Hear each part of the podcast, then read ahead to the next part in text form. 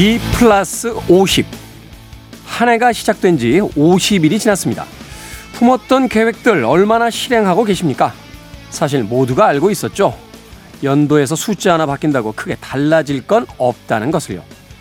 막상 하려니까 방법을 모르겠고 선뜻 용기가 나지 않는다면 미국의 신학자 메리 데일리의 이 말을 한번 떠올려 보시기 바랍니다. 수영을 하면서 수영하는 법을 배운다. 용기를 내면서 용기 내는 법을 배운다. 어떻게라고 묻는다면 그냥 하는 겁니다. 언제라고 묻는다면 바로 지금이겠죠. 김태훈의 시대음감 시작합니다.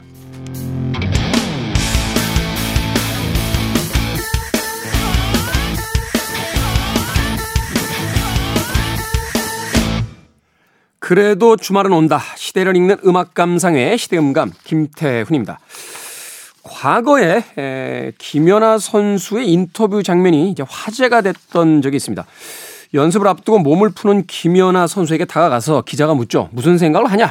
라고 물었더니 생각은 무슨 생각을 해요? 그냥 하는 거죠. 라고 대답을 해서 굉장히 인상적인 장면을 어, 연출해내기도 했습니다.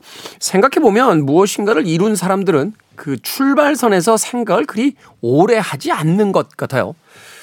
어, 언제나 작심 삼일이다. 해야지, 해야지, 해야지 하면서 차일피일 미루는 우리처럼 평범한 사람들의 특징을 보면 무엇인가가 완벽히 갖추어지고 또 무엇인가 결정적인 계기가 오고 하늘에서 영감이 갑자기 머릿속에 도착해야지만 아, 무엇인가를 시작할 수 있다라고 생각하는 건 아닐까 아, 한 번쯤 고민해 보게 됩니다. 그냥 하는 거, 지금 하는 거. 바로 그것이야말로 어, 우리가 하고자 하는 것을 이룰 수 있는 단 하나의 마법의 비법이 아닐까 하는 생각이 드는군요. 수영을 하면서 수영하는 법을 배우고 요리를 하면서 요리하는 법을 배우고 이야기를 하면서 말하는 법을 배우고 용기를 내면서 용기 내는 법을 배울 수 있을 테니까요. 자, 김태원의 시대음감 시대 이슈들 새로운 시선과 음악으로 풀어봅니다. 토요일과 일요일 일라드에서 낮 2시 5분, 밤 10시 5분 하루에 두 번 방송이 되고요. 한민족 방송에서는 낮 1시 10분 방송이 됩니다. 팟캐스트로는 언제 어디서든 함께 하실 수 있습니다. 자, 미루지 말고 오늘부터 해보는 건 어떨까요? 엘비스 프레슬리의 음악 듣습니다. Now or Never.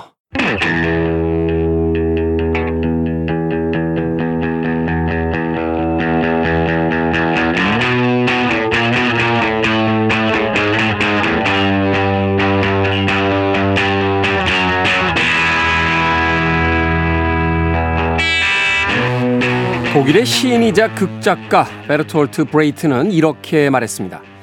예술은 현실을 투영하는 거울이 아니라 현실을 두드려 만드는 망치다. 우리 시대의 음악 이야기, 시간을 달리는 음악, 김경진 음악평론가 나오셨습니다. 안녕하세요. 안녕하세요.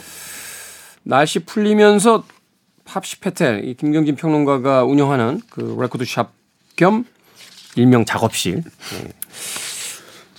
제가 몇 년 전부터 이 팝시 페텔이라고 그 김경진 평론가 있는데 갔었는데 저 말고 손님이 있는 걸 본 적이 거의 없어요. 요새는 좀 있습니까? 손님이? 아. 네. 변함없습니까? 변함없음의 미덕입니다. 아, 대단하십니다. 네. 심지어는 그 공간도 김경진 평론가 집에서 반대쪽이에요. 굉장히 멀어요. 근데 손님도 없는데 몇 년 동안 계속 꾸준히 거기 출근을 하고 계시다는 게 정말 대단하다 하는 생각이 듭니다. 지난번에 우리 그 최 PD님이 오셨었어요. 최 PD. 네. 네. 네. 왜 이렇게 사람이 없냐고. 어, 너무 놀라면서 그게 이렇게. 기본값이에요. 그게 기본값고 저, 저는 회원제인 줄 알았어요. 사, 사람이 없어서 그래서 아, 갈 때마다 아, 항상 이렇게 야, 큰일 났다 싶었는데 그래서 계속. 오시는 분들은 부담 없이 옵니다. 그러니까. 특히 또 강의 들으러 많이 오시잖아요. 어, 네. 국민평론가 거기서 또 특강들 프로그램들 진행을 하고 있어서 자 시간을 달리는 음악 오늘은 어제 이어서 퀸 그 두 번째 시간으로 꾸며 드립니다. 어제 이제 세 곡 정도를 들려드렸어요. 킬러 퀸, 보헤미안 랩소디, 그리고 Somebody to Love. 그러니까 퀸의 뭐 히트곡, 뭐 10곡, 20곡, 뭐 고르는 대로 나올 수 있기 때문에. 그렇죠. 오늘은 말을 좀 줄이면서 음악 많이 듣도록 하겠습니다. 첫 번째 곡 어떤 음악부터 어, 듣습니까? 네, 오늘 첫 번째 곡은 어, 1977년에 발표됐던 We Will Rock You We Will Rock 그리고 You. We Are the Champions 이 두 곡 접속곡인데 이게 이제 그 그 해 나왔던 News of the World라는 앨범에 수록된 곡입니다. 네. A면 1번, 2번 곡이에요. 음. 그래서 어 보통 그 We Will Rock You 그리고 We Are the Champions 특히 이제 이 두 번째 곡 같은 경우는 이 제목 에서 그 알 수 있는 그 뉘앙스나 가사도 그렇고 네. 뭔가 좀 이 승리를 찬양하는 그래서 어 스포츠 경기에서 항상 자주 들을 수 있는 그런 곡이기도 하죠. 그렇죠. 어 언제였던가요? 94년이었던가요? 피파 월드컵 공식 주제가로 어, 그 당시에 음. 또 한창 인기를 누렸던 작품이기도 한데 이 곡이 이제 그 그 앞선 아주 짧은 곡이 한 2분 남짓한 그 Rock You라는 곡과 늘 이렇게 함께 라디오에서 방송이 되거나 공연에서도 이제 늘 접속곡으로 연주가 되거든요. 네. 그래서 두 곡이 마치 한 곡과 같은 그런 느낌을 가진 작품입니다. We Will Rock You는 브라이언 메이의 곡이고 We Are 네. the Champions는 어, 프레디 머큐리의 곡입니다. 그 예전에 이 We Will Rock You 뮤직비디오 보면 눈 덮인 설원에서 이렇게 모피 같은 거 입고 막 노래 부르는데 프레드 머큐리의 선글라스가 별 모양이어서 네. 야 선진국에선 별 모양 선글라스 쓰구나. 그때는 선진국 하여튼 선진국이 되려고 전 국가적인 어떤 그 사명감이 있던 시절인데 지금 생각해봐도 어, 당대의 어떤 그 패션 스타일들 참 팝스타들의 스타일들이 참 멋졌다 하는 생각 다시 한번 해보게 됩니다. 자 퀸의 음악 중에서 We Will Rock You 그리고 We Are the Champions 두 곡을 이어서 듣습니다. 퀸의 We Will Rock You 그리고 We Are the Champions까지 두 곡의 음악 듣고 왔습니다. 시간을 견뎌낸다는 거, 그래서 오랫동안 기억된다는 게 어떤 것인지 음악이 나오는 동안 새삼 깨닫게 되는데 멜로디가 참 아름답네요. 아 그렇습니다. 어, 퀸의 음악이 참 오랫동안 사랑을 받을 수 있는 이유 중에 하나가 아닐까 싶어요. 음, 퀸은 그 여러 가지 기록을 가지고 있는데 이제 뭐 역사상 가장 많이 많은 음반 판매고를 가지고 있는 아티스트 뭐 비틀즈와 엘비스 프레슬리, 마이클 잭슨 네. 부동의 이 세 아티스트를 이어서 어 판매량이 높은 뮤지션이 엘튼 존입니다. 엘튼 그 존. 뒤를 이어서 퀸이 자리하고 있어요. 아, 그러니까 그렇군요. 역사상 다섯 번째로 많이 음반을 판매한 그러니까 뭐 3억 장 이상을 판매했다고 하죠. 네. 어 이게 이제 참 어떻게 보면 어 독특하다고 볼 수 있는 그 요소라고 저는 생각하는데 어 지난 시간에도 말씀드렸지만 평론가 그러니까 평단에서 퀸에 대한 평가는 사실 그다지 높지 않았습니다. 네. 어 사실 평단에서 좋은 평가를 받는다는 기준은 어떤 작품이 이후에 새로운 씬을 형성하는 그 촉매제가 된다거나 아주 지대한 음악적으로 그 영감을 불러일으키고 영향을 줬다거나 요런 부분이 아니면 어떤 독창적인 실험을 통해서 그 어떤 예술적인 성과를 이뤄냈다는 평가를 받았다거나 이런 요소들이 이제 어 담겨 있어야 되는데 네. 퀸은 그들이 보기엔 대중적이다 이거죠. 너무 대중적이다. 네. 대중의 어떤 어 취향에 어 부합하는 음악을 만들었다 이런 말까지 하는 사람이 있었는데 근데 이게 퀸에 대해서는 참 다시 한번 생각해 보게 되는 게 앞서 이제 평론가들이 되게 대중적이다. 네. 근데 퀸 이후요 이후로 퀸 같은 음악을 하는 팀이 없어요. 없어요. 네. 이 흉내가 안 되는 음악이란 말이에요. 네. 그러니까 대중적이라고는 하는데 네. 흉내를 못 내는 음악인데 이게 과연 대중적인 음악이냐? 그러게. 쉬운 음악이 아니란 말이죠. 그렇죠. 어. 네. 그래서 퀸은 감히 좀 리메이크하기가 좀 껄끄러운 음악이 아닐까 하는 생각도 합니다. 음. 왜냐하면 워낙 그 프레디 머큐리가 남긴 그리고 이 멤버들의 이 사운드 독창적인 사운드가 독보적이다 보니까 이거를 새롭게 해석해서 결과물을 냈을 때 과연 그걸 능가하거나 더 많은 매력을 뿜어낼 수 있을까? 이게 좀 조심스러운 일이 아닐까 하는 생각이 들어요. 그래서 최근에 이제 머큐리 사망 이후로 퀸은 꾸준하게 활동을 펼치고 있죠. 보컬리스트 지금은 이제 그 아담 램버트가 아담 램버트. 예, 보컬리스트로 자리해서 투어를 펼치고 있는데 별로 관심이 없어요. 사람들이 아담 램 어. 왜냐면 워낙 프레드 머큐리가 뭐 네. 불세출이기 때문에. 그래서 아 정말 잘하죠. 잘하고 감흥도 있지만 네. 이건 그냥 그 우리가 알고 있는 퀸이라기보다는 tribute 밴드예요. 그냥. 이그 밴드 이름도 정식 명칭이 퀸 플러스 아담 램버트예요. 아. 퀸이 아니라. 그러네. 그러니까 이 좀 다른 개념으로 이제 접근을 하고 있는 거죠, 그들도. 그래서 어쨌든 어 그런 평가를 받고 있지만 어 많은 사람들에게 시간, 시대를 초월해서 감동을 안겨주는 그런 음악을 남긴 밴드였던 거죠. 음, 네. 그게 이제 어- 어떻게 보면 판매량으로 입증이 되고 있는 거고 그리고 또 하나 또 특 기할 만한 점이 이 네 멤버들이 모두 다 곡을 썼어요. 네. 근데 어 이거는 유일하게 퀸만 가지고 있는 기록입니다. 그게 뭐냐면 각자가 멤버 각자가 쓴 곡이 최소한 한 곡 이상 차트 1위를 했다라는 아, 사실. 대단하네요. 그렇죠. 예. 그래서 뭐 멤버들이 다 곡을 자기 이름을 크레딧에 올리는 경우가 뭐 있기는 하지만 있긴 하죠. 뭐 비틀스도 있고. 그렇죠. 근데 그게 다 히트곡이 됐다. 아, 그건 참 독특한 쉽지 네, 않죠. 사례죠. 네. 그래서 지금 들으신 그 위윌 아큐 같은 경우도 이제 브라이언 메이가 써서 성공을 했던 곡이었고 어 이번에 준비한 곡은 1978년에 발표됐던 앨범 재즈라는 앨범에 수록된 네. Don't Stop Me Now라는 곡입니다. 이 곡은 아마 한 10년 정도 전인 것 같은데 그 롤링스톤 매거진에서 독자 투표를 한 적이 있어요. 음. 가장 좋아하는 퀸의 노래가 뭐냐 요걸 테마로 그래서 그 결과 1위는 뭐 예상했다시피 보헤미안 랩소디가 차지했고 2위, 3위가 좀 의외였어요. 2위는 역시 재즈 앨범에 수록된 Fat Bottomed Girls라는 네. 노래가 2위, 그리고 Don't Stop Me Now가 3위 독자 투표에서 기록을 했습니다. 특히 미국 팬들이 좋아하더라고요. 그러게요. 예. 자, 퀸의 음악 중에서 Don't Stop Me Now 듣습니다. 퀸의 Don't Stop Me Now 듣고 왔습니다. 시간을 달리는 음악. 음악평론가 김경진 아, 평론가와 함께 어제에 이어서 퀸 음악들 들어보고 있습니다.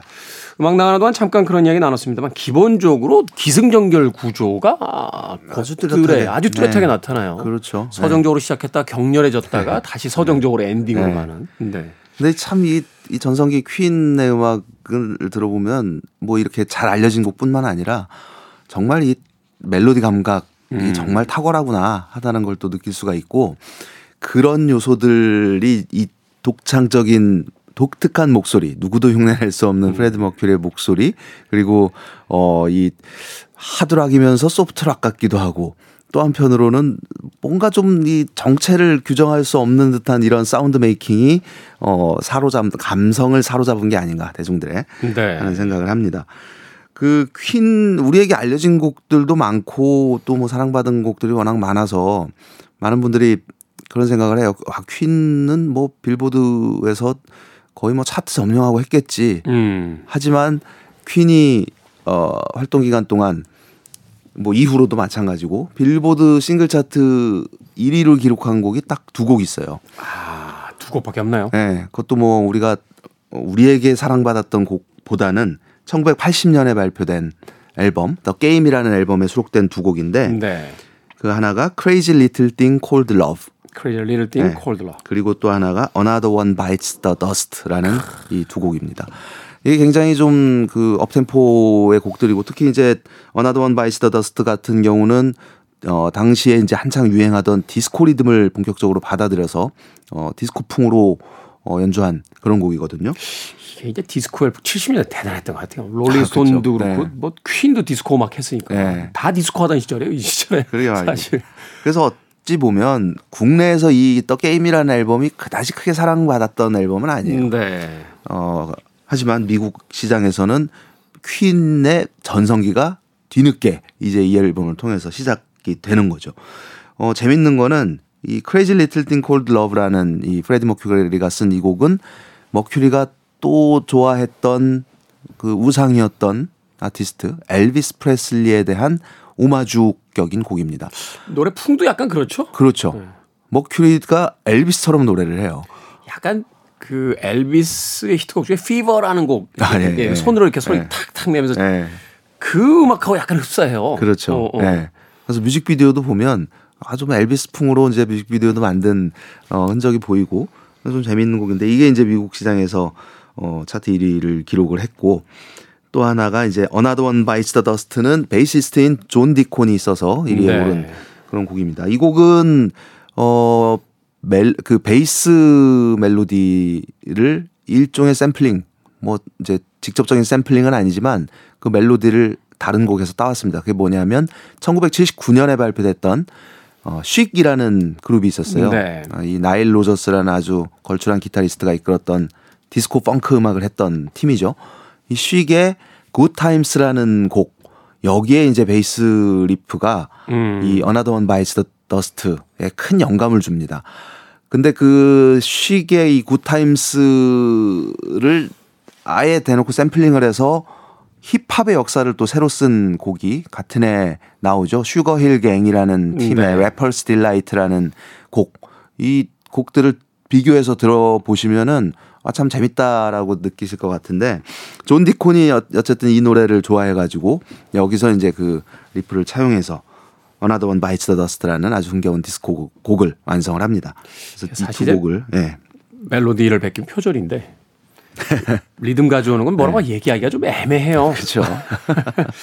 앞서 이야기하셨습니다만 나일 로저스가 워낙 탁월한 네. 어, 그런 어떤 기타리스트였기 때문에 많은 사람들에게 영향을 주었는데 예, 바로 그 영향에 놓여진 곡 중에 하나가 Another One Bites the Dust. 그럼 두 곡 이어서 듣습니까? 네. Crazy Little Thing Called Love 그리고 Another One Bites the Dust입니다. Crazy Little Thing Called Love 그리고 Another One Bites the Dust까지 두 곡의 퀸의 음악 이어서 듣고 왔습니다. 아, 음악 기가 막히게 하는군요. 그렇죠. 뭐 50년대 락 사운드, 로큰롤 초기였던 버전부터 디스코, 뭐 오페라적인 요소, 하드락, 뭐 70년대 펑크 팀들이 되게 싫어했다는 거 아니에요? 어, 학, 다 석사 이상이죠. 뭐 학사, 석사. 그렇죠. 예. 거기다 막 집안도 중산층들이 이상이고 음악은 너무 잘하고 그래서 막 펑크 팀들이 짜증 난다고 막 했다는 건데 아 50년에 가까운 시간이 흘러도 지금도 뭐 들어도 끝내주는군요. 음악이. 그러게요. 예.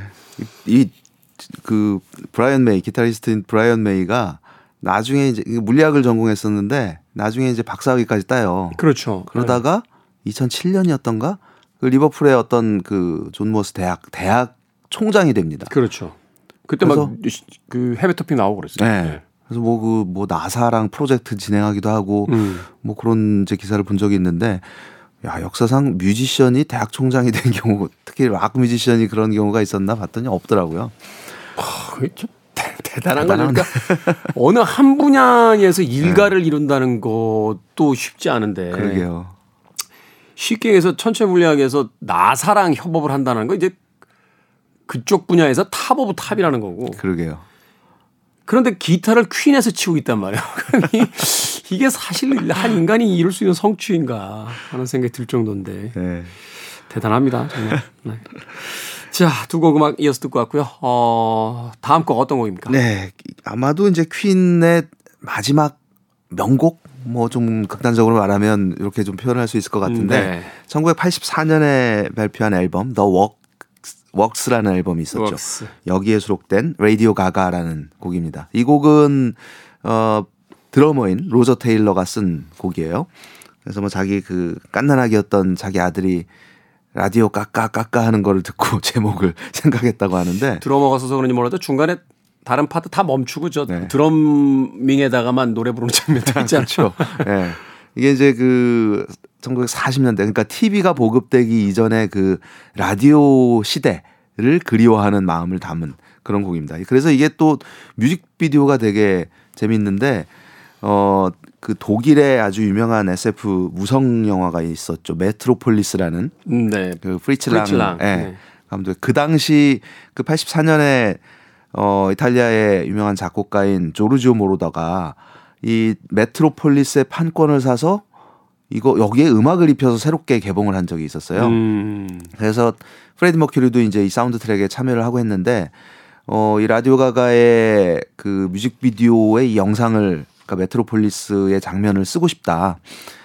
조르지오 모로더에게 허락을 받고 어 이제 여러 푸티지를 삽입을 합니다. 네. 근데 나중에 이제 그 당시 그 동독 동독에서 클레임이 들어와요. 그 당시에 이제 서독 동독 나눠져 있었어요. 예. 니네 왜 마음대로 써 우리 재산인데. 그래서 어. 모로더한테 허락 받았다. 어. 우리 건데 뭔 소리야 돈 내놔 그래가지고 굉장히 많은 돈을 지급을 했다는 소송이 네. 걸렸군요. 네. 네.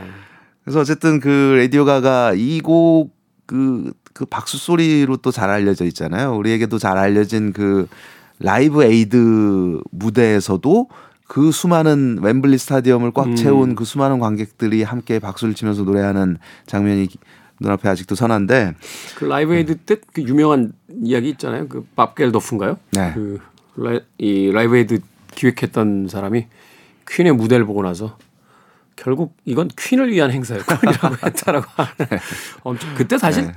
최절정의 어떤 컨디션이 아니었음에도 불구하고 그렇죠. 네, 엄청났어요 그 곡이. 네, 참. 맞습니다. 네. 네. 그 라디오 가가 참 국내에서도 많은 사랑을 받았던 곡이고 음. 한때 이제 아, 우리는 신시사이저 쓰지 않아요 이런 이런 거를 내세웠던 밴드인데 신시사이저가 또 주도하는 음. 음악이잖아요. 이게 또 굉장한 사랑을 받았었고 나중에 이제 이 곡에서 어, 이 곡을 좋아했던 어, 뮤지션이 자기의 예명을 레이디 가가라고 네. 만들어서 지금까지 활동을 펼치고 있기도 하죠. 그러니까요. 음악 이게 장르는 좀 다릅니다만 네. 어찌됐건. 자 라디오 가가 듣습니다. 라디오에 대한 영원한 찬가 퀸의 라디오 가가 듣고 왔습니다. 자 시간을 달리는 음악 어제에 이어서 오늘 퀸 음악으로 꾸며드리고 있습니다. 이제 마지막 곡 소개를 좀 해 주시죠. 네.